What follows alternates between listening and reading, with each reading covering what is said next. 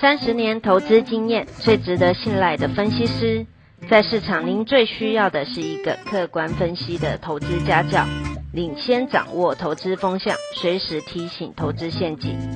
亲爱的粉丝朋友们，一定要记得要按订阅，并且开启小铃铛，才不会漏掉蔡总每一天对盘市精辟的解析哦。各位粉丝朋友，大家好，我是陈芳，现在是礼拜五盘后的分析。今天台北股市大涨两百六十九点，收在一六八七零。大家都在问有什么利多？当然，这个涨幅其实也超过我个人的一个预期。我认为两个，第一个呢，就是美国提出了六兆美元的预算，台湾的这个经济。跟美国是高度的联动，有这六兆美元的预算，一定会对台湾的经济跟股市有帮助。这可以从今天外资呢大幅的买超就可以看得出来。今天外资买超百亿以上。第二个，我觉得比较是心理性的利多。其实台湾现在的本土疫情是非常的严重。那三级警戒之后，这个礼拜是第二周了。上个礼拜第一周，周线大涨四百七十四点。这个礼拜第二周又涨了五百六十八点，所以等于这两个礼拜涨了千点之多。那好像也没有太恐慌，但是没有太恐慌。今天来一个。莫德纳的疫苗十五万剂，虽然不多，大家就觉得说，哎，这个有打了疫苗之后，台湾未来可以逐步的控制疫情，所以这个应该是一个心理性的利利多了，但是也让台北股市今天大涨。不过我也要提醒大家，下个礼拜呢，逼近了一万七千点，就难免震荡了。那盘前我们就规划，今天最会涨的应该是钢铁。我有解释过了，拜登总统六兆美元的预算，大部分是基础建设，当然有利钢铁。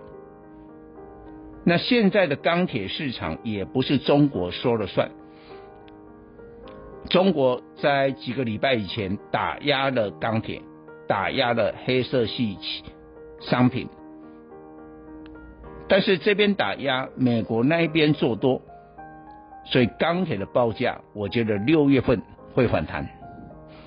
今天有十七档的钢铁亮灯涨停，包括指标性的中鸿、一铜等等。那当然航运股还是非常强，包括了万海、长龙亮灯涨停。但是呢，散装轮的部分就比较稍微的涨得少一点。可能跟 BDI 指数下跌有关，但是假如钢价反弹的话，那应该未来 BDI 指数也会跟着反弹。不过今天我要特别讲的一个选股的理念，我们知道船产大概现在分成两种形态，航运股尤其在货柜轮，哇，这个基本面超强。所以它呈现的顶多就行进间的换手，跌个一两天就上，甚至当天就换手完毕，这是一种模式。另外一种，从今天钢铁这么多的涨停，你大概可以看出第二种的模式。钢铁是不是在过去这段时间大跌，被中国打压，大跌之后跌出它的价值，这是第二种模式。所以我们的粉丝，假如会问下一个跌出价值的话是什么股票？我的答案是塑化。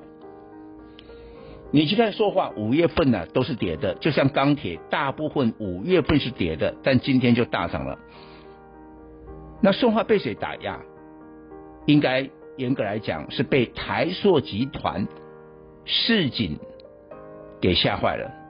几个礼拜以前，台塑集团说，石化原料呢，这个涨太多了，下游没办法负担。换句话说，塑化原料的报价已经来到了天花板，哇，此话一出啊，塑化股就跌了一波。但跌了以后呢，你现在看一下美国人，尤其你有有有有看那个电视转播 NBA 球赛，哇，现在满满的观众啊，表示美国民众打完疫苗以后，逐步的拥抱了正常的生活，大家都走到了户外，出去旅行出来，这个油价一定涨，油价涨就带动了塑化原料的报价上涨。所以，请注意，钢铁之后跌出价值的，应该就是塑化。以上报告。本公司与所推荐分析之个别有价证券无不当之财务利益关系。本节目资料仅供参考，投资人应独立判断、审慎评估并自负投资风险。